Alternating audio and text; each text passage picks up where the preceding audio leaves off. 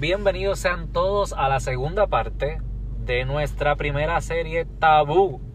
Este episodio se titula Sexualidad, disponible a través de YouTube, Spotify, Apple Podcast y Anchor. Mis amados, antes de comenzar quiero hacer este disclaimer, como se dice en inglés, de que si hay niños a su alrededor, pues mira, no escucha este episodio. Eh, si está en su trabajo, eh, pues mira, busque un, un área váyase con su pareja o con amistades, pero esto es un tema que queremos hablarlo de una manera clara, cuidando el respeto, porque nuestra intención no es faltarle respeto a nadie, queremos educar, queremos eh, romper con muchos tabús que existen, en el, que existen en el pueblo cristiano, pero a un niño hay que hablarle en un, en un lenguaje diferente. Y pienso pues que este episodio queremos ser lo más claro posible para ya las personas jóvenes adultos o adultos o hasta ancianos también. Bienvenidos, mis amados, gracias por estar aquí. Y también se encuentra con nosotros nuevamente mi hermana querida Natacha Torres. Hola, saludos a todos. Es un placer estar aquí conmigo, con ustedes de nuevo. y contigo en este también. tiempo y conmigo. Así que estoy muy feliz, muy feliz de hablar de este tema y compartir y aprender juntos. Mira, yo dejé una pregunta en el tintero que fue media candente. Este, pero yo pienso que todos los varones en algún momento en Puerto Rico, en, Latino, en Latinoamérica, nos hemos hecho esta pregunta de que si nuestro miembro, nuestro pene, el tamaño de nuestro pene es importante a la hora de que la mujer alcance un orgasmo. ¿Y tu respuesta fue qué? No. Explícanos un poquito más. ¿Por qué? Este, lamentablemente, cuando nosotros hablamos de, de sexo y no profundizamos en el tema, que es lo que nos sucede mucho a los cristianos, que no profundizamos en el tema, creemos que solamente hay este proceso de penetración pene y vagina y de que esa es la única forma donde alcanzamos o como podemos hacer, ahora que estamos hablando de la mujer, alcance la excitación y de la excitación llegue al orgasmo. Es como si, si esa fuese la posición santa, como uno dice. Exacto. Pero cuando nosotros vemos en verdad, este, pues no. Este, antes de cualquier cosa, de decirle todas las cosas que pueden hacer que son de disfrute, quiero llevarle un versículo bíblico este, que se encuentra en Proverbios 5, 18 al 19. Ujú. Y dice así, que tu fuente sea bendita. Disfruta con la esposa de tu juventud. Sierva querida, gacela encantadora. Que sus pechos te embriaguen cada Jesús día de Nazaret. y su amor te cautive sin cesar. Voy a volver otra vez a repetir. Escuche eso, amado. Sierva querida, gacela encantadora, que sus pechos te embriaguen cada día y su amor te cautive sin cesar. Y a mí me encanta este Ese- versículo. lo arrancamos de la Biblia porque es que, ¿qué pasó? En el antiguo, o sea, en el tiempo de antes nos dijeron que solamente el sexo era para procrear Ajá. y que nosotros disfrutarlo era pecado porque era un disfrute de la carne y no podíamos alimentarlo. O sea, no podíamos alimentar los deseos de la carne. Pero la Biblia dice que nosotros sí debemos de disfrutarlo, que nosotros sí debemos buscar que nuestra pareja lo disfrute. Así que cuando hablamos de el pene de la- del hombre, de su tamaño, y, y ya entramos en el concepto de que sí lo podemos disfrutar, pues vamos a buscar las formas en que una persona puede disfrutar y llegar al orgasmo nuestra pareja. No importando el Y tamaño. eso es intimidad sexual, Y eso es intimidad sexual.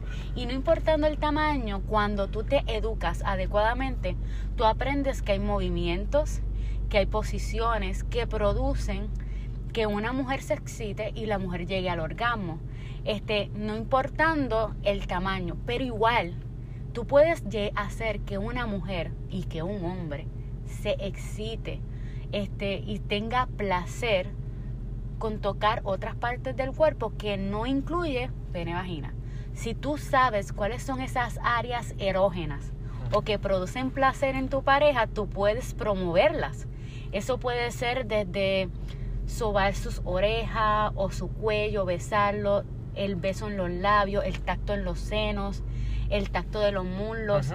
Y estoy hablando de otras partes del cuerpo. Pero si tú conoces tu pareja Claro. y tú sabes cómo tocar y cómo este, estimular a tu pareja, tú vas a promover en esa persona excitación. No tan solo eso, con palabras. Claro. Muchas veces una palabra, una mirada puede producir excitación en tu pareja. El tú decirle en tu palabra a tu pareja, susurrarle en el oído, decirle palabras específicas que tú sabes que van a mover su corazón, que la van a excitar o lo van a excitar. Son herramientas que podemos utilizar y tenemos que tener claro que el hombre y la mujer son bien distintos. El hombre y la mujer, como decimos en Puerto Rico, como decimos en Puerto Rico, disculpen si hablo rápido, este, el hombre en Puerto Rico se dice que enciende como un Que, que prende de medio, de medio maniguetazo. Exacto, eso significa que el hombre, si tú lo excitas rápido, eh, el, el pene se pone erecto. O sea, Ajá. son fáciles de prepararse para el acto sexual. En comparación a la mujer, tú me tienes que preparar. ¿Con qué? Con las palabras, como te dije, con el tacto, con la mirada, con desde por la mañana, este, estimularla a que ella emocionalmente esté dispuesta, hacerla que se siente amada, querida, este, cuidada, para que en ese proceso, cuando tú te vayas a acercar a ella, ella esté lista para, ¿sabes qué? Yo me he sentido tan amada que quiero también hacer esto. No porque lo voy a hacer para sentirme amada, es que durante el día ya yo me sentí amada. Durante el día ya yo me sentí cuidada. Así que yo quiero también tener sexo para demostrar y para experimentar el amor también de esta forma. Ya escucharon, mis amados caballeros. El, el tamaño del pene no importa. O sea, para los gustos, los colores, como uno de como se, como se dice. Eh, vamos a echarle ganas. Ya nu- nuestra profesional y amiga Natacha nos ha dado una lista de cosas que podemos hacer para alcanzar ese placer sexual. Y no necesariamente tenemos que llegar a la penetración. Podemos intimar sexualmente con nuestra, nuestra pareja haciendo un montón de cosas. Pero aunque hay un montón de cosas que se pueden hacer, hay unas que no se pueden hacer, ¿verdad, Exacto. Y antes de eso quiero especificar que así como el hombre se preocupa por el tamaño de su pene, algunas veces las mujeres se preocupan por el tamaño de sus senos. Sí, eso es Por importante. se preocupa por este si tienen nalguitas, o estrías, o estrí- este, exacto. celulitis. Cuando la- realmente a la hora de la verdad, nosotros los varones no estamos ni pendientes a eso. Exacto, porque ¿de qué tú estás pendiente? De que tú estás con la persona que tú amas. Y así mismo el hombre tiene que entender que la mujer está con el hombre que ama y como está con el hombre que ama, puede que haya otra cualquier cosa, pero yo decidí estar contigo. Yo decidí tener intimidad sexual contigo. Así que vamos a soltar esas presiones. Y yo creo que, eh, como hablamos en el primer episodio, eso es sexualidad. Dios quiere restaurar esas partes, esos complejos, esas cosas que quizás en, a la hora de la verdad con nuestra pareja puede eh, ser un- una atadura o un asunto sin resolver y puede traer hasta conflictos en las relaciones, ¿verdad? Claro, claro. Este, yo he tenido, yo escuché de un testimonio de que de- después que la mujer tuvo al bebé, ella tenía estrías en, el estómago y que el, al esposo acercarse, a ella le producía vergüenza acercarse, este, que son él la buscara. amor. Entonces, lo que Dios hizo fue que él empezó a besar esas estrías. Y él empezó a hacer, de- dejarle saber a ella que él amaba esas estrías porque él sabía lo que significaba. Así que en el proceso de intimidad que tú estés, tú estés con tu pareja, si tú conoces que hay una área como de vergüenza o vulnerabilidad, este, déjale saber que tú amas también esa parte Claro. que tú la aceptas este para que ese temor y esa vergüenza se pierda este pero como tú dijiste nosotros vamos a disfrutar de nuestra sexualidad pero hay unos límites porque nosotros como cristianos queremos disfrutar de la sexualidad como dice Proverbio y como dice el libro de Cantares pero también obedeciendo a Dios. Entonces yo quiero que mires la intimidad sexual como si fuera la relación sexual como si estuviera dentro de una cajita. Y la cajita son los límites que Dios coloca para que la sexualidad y la relación sexual de tu pareja no se dañe. Bien. Si nosotros, y después lo pueden buscar, en el libro de Levíticos, en el capítulo 18, nos explica cuáles son esos actos sexuales que se supone que nosotros no tengamos y si los tenemos van a dañar el, el- la relación sexual que Dios tiene para nosotros. Sí. Entre esas se encuentra que tú vas a tener relación sexual dentro del matrimonio, ¿ok? Con la persona con la que tú te casas. Que la relación sexual va a ser entre hombre y mujer. Que la relación sexual, este, no puede, este, tener relaciones sexuales suponiendo. Tú me dices a mí, Natasha, yo me voy a disfrutar el sexo con mi pareja, pero ahora cómo, qué yo puedo hacer y qué no debo de hacer. Pues cuando tú miras, suponiendo, tú miras las posiciones sexuales y hay una donde tú ves más de dos personas o tres personas, pues ahí ya está la fornicación, porque estás incluyendo a otras personas en la, en la intimidad sexual. Pues esa posición no la puedes hacer porque Dios dijo que no debe de haber fornicación, que el acto sexual solamente es entre el esposo y la esposa que tú no vas a tener relaciones sexuales con animales porque el bestialismo es pecado, que tú no vas a tener relaciones sexuales con niños porque se lo estás entregando al dios Moloch, que tú no vas a tener relaciones sexuales este, con tus hijos o con tu papá porque todo eso es pecado delante de Dios. Entonces Dios establece estos límites Que, Y- que se encuentran en la Biblia. que se encuentran en la Fascinante. Biblia, que tú los puedes encontrar en Levítico. Dios dice no fornicación. Eso significa que tú no vas a incluir a otra persona. Cuando tú tienes esos límites y tú miras todas las cosas que tú puedes hacer, lo que caiga afuera no lo haces. ¿Entiendes? Claro. Si hay posiciones sexuales que incluyen el sexo anal, dentro de la palabra dice que eso no es permitido. Así que tú vas a ex- excluir eso. Ahora, todo lo demás, juegos que podamos hacer entre nosotros como pareja, que sean, que nos produzcan curiosidad o que nos hagan reír o que produzcan algo espontáneo en nosotros, esos juegos no son malos. Eh, Posiciones sexuales distintas que produzcan entre nosotros la creatividad, el disfrute. Y conexión. Y la conexión entre nosotros no es malo.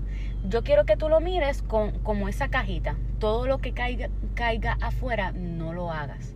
me Todo encanta, lo que caiga adentro, sí lo podemos hacer. me encanta ver a Dios protegiéndonos. Exacto. De que nos dice, mira, disfruta, procréate, pero estos son los límites. Exacto. Y no te pases de estos límites porque yo te quiero proteger. Y yo quiero que tú disfrutes y yo quiero que te reproduzcas, pero hasta aquí.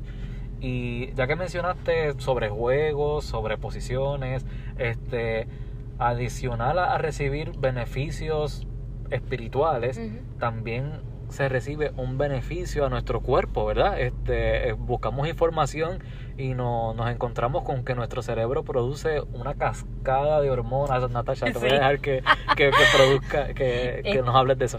Tú tienes un poquito de información, yo también, pero Ajá. yo quiero que entiendas que a mí me encanta cuando hablamos de este tema, en específico porque vemos cómo lo que Dios dice este, se afirma con la biología. Se complementa Se extraordinario. complementa. ¿Por qué? Porque suponiendo una de las hormonas que se liberan este, mientras estamos teniendo relación sexual y estamos en el momento del orgasmo es, la, es una hormona que se llama la oxitocina. ¿Qué produce? Produce una vinculación emocional o la unión emocional entre el hombre y la mujer. Y cuando nosotros habíamos hablado en el episodio anterior, habíamos hablado de que una de las partes que se desarrolla es la intimidad emocional. Y esto produce que nosotros emocionalmente nos unamos durante la relación sexual. La. Emocionalmente. Brutal. También tenemos la endorfina, que la endorfina que hace es una hormona que produce felicidad. Así que Dios siempre ha querido que tú estés feliz mientras estés estés teniendo la relación sexual, que tú la disfrutes. La siguiente que se libera también es la hormona de la dopamina, la cual tiene muchas funciones en el cerebro, pero una de las cosas es que aumenta la atención, la atención, así que produce que tú estés más atento durante todo el proceso y hasta después. Ayúdala para la memoria, ¿ok? Quita el estrés, produce un mejor ánimo, te ayuda a tener felicidad, produce paz. Así que cuando tú tienes una relación sexual, una intimidad sexual con la persona correcta y de forma saludable, ¿qué produce? Que durante el proceso tú te fortalezcas emocionalmente, mentalmente, físicamente y que durante después del proceso tú te mantengas así. Así que es un acto de amor que restaura tantas áreas de nuestra vida mientras lo estamos haciendo, que nos une físicamente a, nuestro, a nuestra pareja, emocionalmente, biológicamente y espiritualmente, este, y que es de mucho beneficio. Espectacular. Me encanta ver la Biblia cómo se complementa eh, con, con la ciencia, porque mira que, que la- cuál es la hormona que produce vinculación, la oxitocina. La oxitocina, sí. Pues entonces te dice que la oxitocina produce vinculación, pero la Biblia dice también que cuando tú estás con tu pareja en Ujú. el matrimonio, pues entonces eres uno. Exacto. Entonces ves a la oxitocina trabajando en ese Exacto. proceso de vinculación con tu pareja, cuando la Biblia dice que te un- que que son uno. son, que son uno. Así Eso me que- parece extraordinario. que una, una, una unión espiritual, Ujú. como habíamos dicho, eh, emocional, que la, la utiliza la oxitocina en Sí. este mismo proceso, Ajá. y también física. Y espiritualmente. Y Ah, espiritualmente. eso te- te- tengo la mente volada, mis amados. Este tema de verdad que está súper interesante. Y Natacha, yo Ah. quería preguntarte, ¿cuánto tiempo debe de durar una relación sexual? Ajá. Nos estamos riendo, yo busqué una información. Y mira, se lo voy a poner, mira, a mí me encantaba Jesús porque él hablaba en parábolas. Él utilizaba comparaciones para que la gente entendiera cuál era su mensaje. Así que este, quizás usted se, tiene- se pregunta cuánto tiempo debe durar una relación sexual. Así que eh, yo lo voy, a, lo voy a hacer en parábola, como, como, como lo hacía, como lo hacía Jesús. Está el sexo fast food, que puede durar de, de 3 a, a 4 minutos, un minuto, dos minutos. ¿Qué- ¿Qué pasa cuando tú vas a un fast food? Que tú coges la comida y te vas, o te sientas a comértela rápida, rápida rápido. y te vas. Pero también está el sexo casero, que puede durar media hora, 40 minutos. Y también está el sexo restaurante gourmet, que ese es más como que te llevan el, el menú de la carta, este que tienes eh, cuatro platos que vienen de camino, el aperitivo, la comida, el postre. eh, así que yo pienso que la pareja, en el marco del matrimonio, puede disfrutar de estos tres tipos de, de sexo que yo acabo de, de explicar.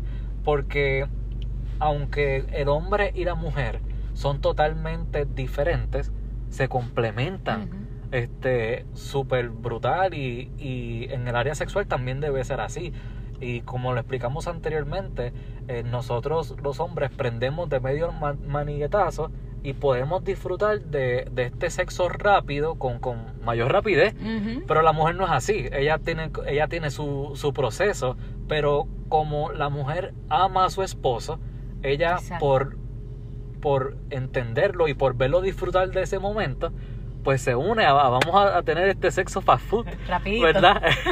pero entonces después ella le dice, pero me debes el gourmet. Exacto, exacto. Entonces después los dos se van al restaurante y entonces piden el los la sopa y No, y es bueno porque es como se dice, es no ser igual siempre.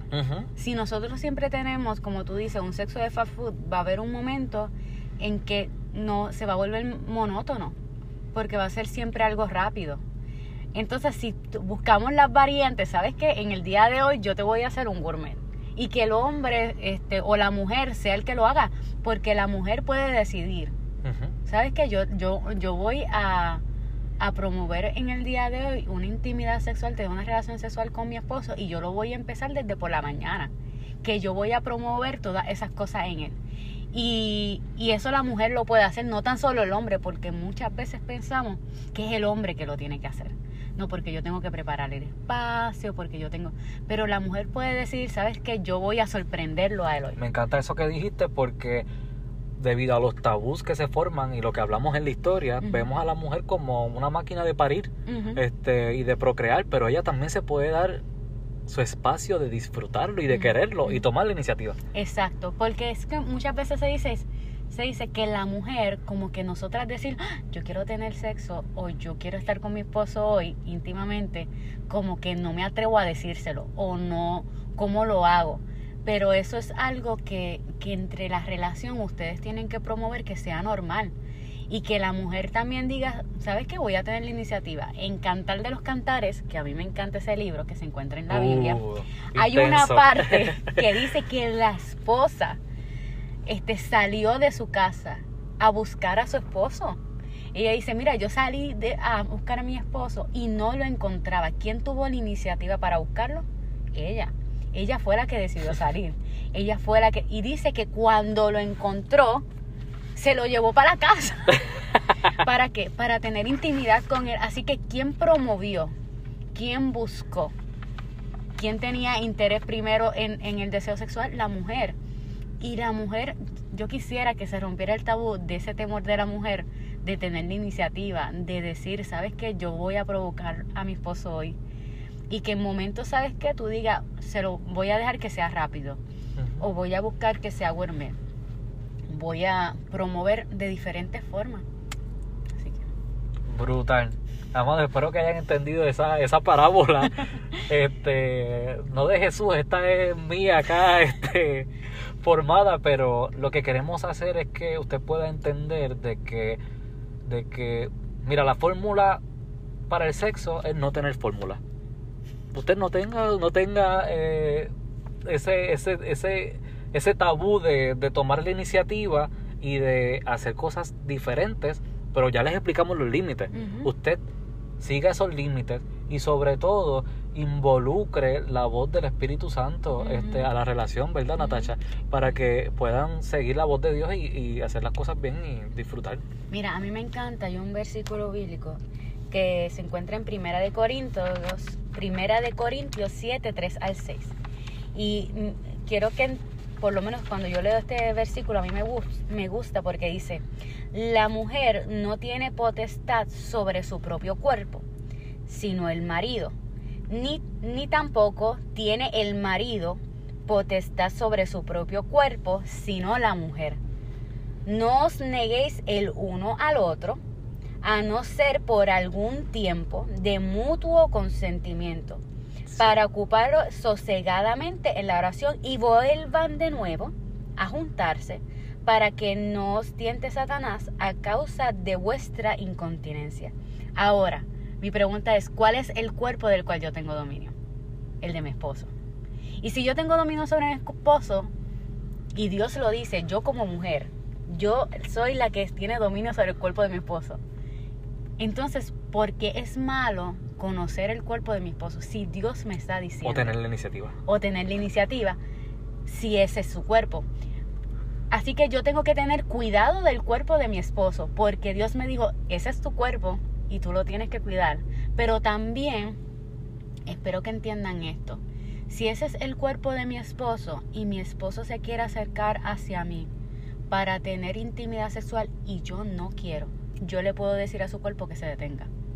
Eso me encanta que estés diciendo eso porque ese versículo ha sido bien mal interpretado.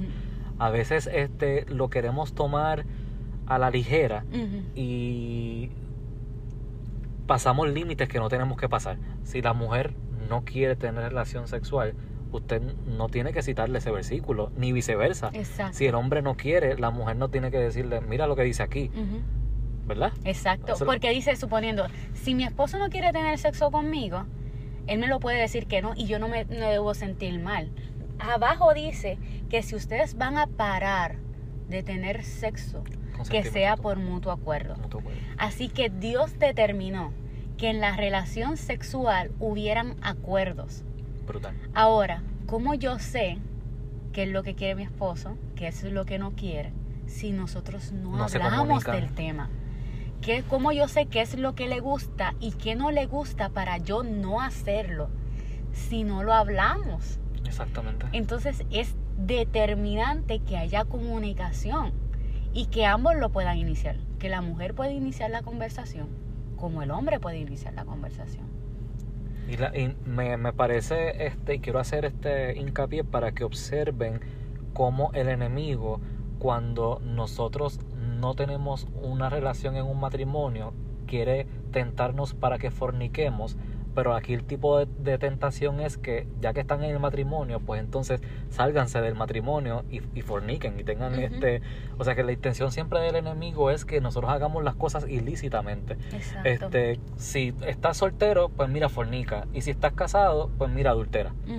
Entonces, este, no, la Biblia dice que no ignoremos la- las maquinaciones de, Exacto. del enemigo, así que vemos siempre el enemigo querer tratar de destruir la familia. Y como dice, como dijo este mi hermana Natacha, eh, la comunicación, la comunicación entre parejas, la comunicación entre novios, entre en ese proceso de noviazgo es bien, bien importante para establecer mutuos acuerdos. Exacto. Y si estoy siendo tentado, déjamelo saber. Sea, si tú estás siendo tentado, déjame saber para yo poder ayudarte como esposa y como esposo, pero también en noviazgo. Si yo te, si, si nuestro proceso de noviazgo, que sabemos que no podemos tener sexo, tú te sientes tentado, déjamelo saber. Yo creo que eso es parte fundamental del proceso de comunicación sobre nuestra sexualidad.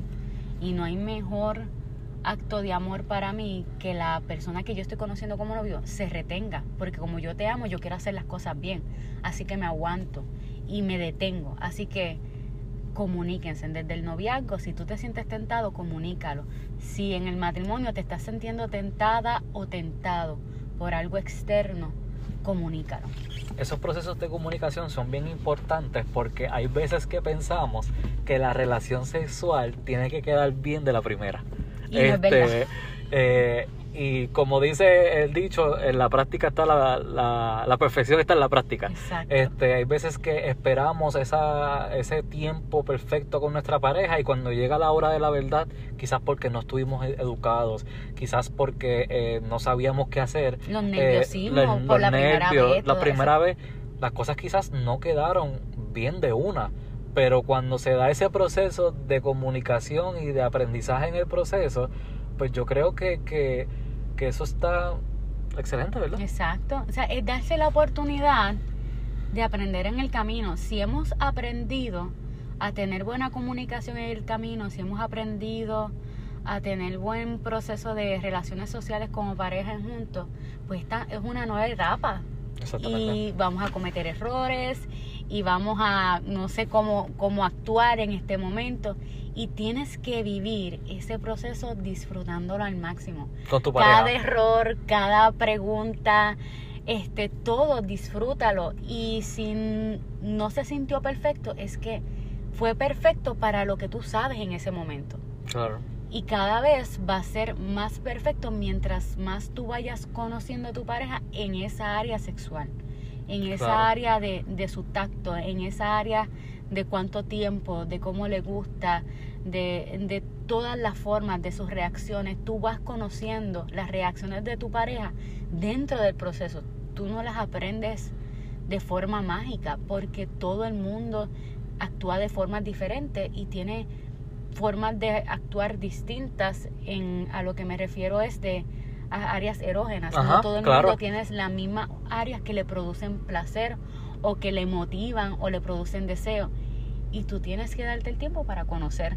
Y poco a poco de aquí a un año no sé cuánto tiempo le toma a cada persona ya tú vas a conocer a tu a pareja perfectamente.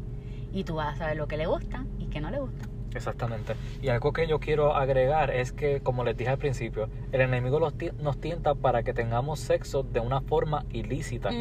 Y hay veces que por ir a esos recursos eh, que nos hacen daño a nuestra vida espiritual, como la pornografía, la fornicación y, y es- esos recursos dañinos para nuestra vida, eh, también en nuestro cuerpo se produce esta cascada de hormonas que hemos mencionado Exacto. pero como lo estamos consiguiendo de una forma antinatural, eh, nos está haciendo daño a, nuestro cuerpo, tanto espiritualmente como, emocionalmente, como emocionalmente. en todas las áreas. En- Espiritualmente, así como produce un beneficio espiritual, físico y emocional cuando lo hacemos conforme a Dios, igualmente afecta negativamente emocional, física y espiritualmente cuando lo hacemos fuera del orden de Dios. Exactamente. Y ya que estamos así como, como de parábolas, este, yo busqué una información que, mira, conseguir el sexo de una manera antinatural puede ser como el, el- el efecto que te produce el café. que, con- que consigues ese efecto de, de despertar de una manera rápida, pero ya que ya luego que lo consigues, eso baja de manera también rápida. Pero también conseguí que la, la teína, que es el, el té, cuando tú bebes el té, aunque no consigues el efecto de manera rápida, lo consigues de manera prolongada.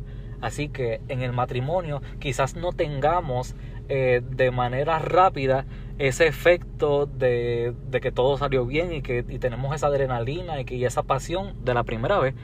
Pero si practicamos la teína, Ujú. amado, yo soy cafetero, me encanta el café, pero lo estoy dando en esta, en esta comparación. Si, si lo practicamos como la teína, que es el té, quizás de una no consigas ese efecto, pero puede ser más prolongado este Y si lo sigues practicando poco a poco Y, lo, y, y no tan solo eso, que se vuelve prolongado el efecto del amor porque yo recibí amor de mi esposo antes de la intimidad sexual porque estamos casados y estamos juntos y, y nuestro se supone que nosotros nos mostremos afecto dentro del matrimonio antes, durante y después. Así que no es como que yo después que tengo la intimidad sexual me quedo falto de amor. Porque si yo tengo una relación saludable con esa persona que yo amo, eso solamente es un acto diferente de expresión de amor. Ahora, si yo utilizo este, otras formas de producir el acto sexual, aunque yo puedo sentir esa sensación de amor, de conexión muy emocional efímera por un momento, luego se va porque Ajá. no hay conexión y te hiciste daño espiritualmente emocional. emocionalmente y hasta físicamente Exacto. episodio número uno sexualidad disponible a través de YouTube Spotify Apple Podcast y Anchor amado de este tema podemos sacar tantas y tantas preguntas tantas y tantas cosas Emma, mira, mira lo que yo quiero hacer si a usted le surge una pregunta con relación a lo que usted, o sea, lo que yo y Natasha hemos estado hablando, escríbame. ¿Por qué no me escribe a través de YouTube, a través de mis redes sociales, a través de Instagram, Facebook? Una pregunta que usted tenga con relación al tema de sexualidad. Vamos a ver este, si usted le puede escribir a, a Natasha o a mí, este, y nosotros le vamos a contestar. Nosotros eh, queremos que de manera eficaz, de que de manera saludable poder educar al pueblo de Dios y queremos que esta información le llegue a, a través de gente que aman a Dios, Exacto. que somos totalmente imperfectos, que cometemos errores, claro que sí, pero amamos a Dios y queremos servirle de bendición para su vida. Así que si usted tiene alguna pregunta, escríbame, dígame algo, qué le pareció, qué necesita, que yo voy a estar aquí para usted y le voy a, le voy a contestar. Yo creo que Natasha también, ¿verdad? Claro, este. Di, di Alex- tus redes sociales. Alex puede poner después el link de mi página de Ajá. Instagram. Este, le dan ahí, este, y me pueden encontrar a través del Instagram y me pueden escribir un mensaje para si yo le puedo contestar alguna duda, pregunta, estamos a su servicio. Así que después Alex le estará colocando el link para que entonces me encuentren y poder este conectar con ustedes también. Yes. Vamos a tener el, episodio número 2. No les voy a decir el tema, pero vamos a continuar trabajando con la serie Tabú. La serie Tabú es algo que es prohibido decir por prejuicios sociales o religiosos. Queremos tocar temas que, que no se escuchan mucho en el, en el ambiente eclesiástico, en el mundo religioso, este, pero queremos hablarlos aquí en este espacio. Si usted tiene algún tema, escríbamelo también, que con mucho gusto pues nos preparamos y, y si Dios permite y nos da el, el, el, el pues lo lanzamos. Amados, vamos a estar todas las semanas aquí con usted. Espero que este episodio haya sido de edificación a su vida. Nos vemos la semana que viene. Despídete ahí, Natasha. Adiós a todos, fue un placer compartir con ustedes este tiempo, que las relaciones este, entre ustedes como matrimonio cada día crezcan más y se puedan mostrar amor a través de la intimidad sexual. Así que Y si placer. estás soltero, disfruta de la abstinencia. no te metas con cualquiera. Exacto, espera el momento, exacto. recibe esta herramienta y siempre es bueno esperar en Dios. y guárdala para el tiempo correcto. Yes. Cuídate. Nos vemos hasta la próxima. Chao.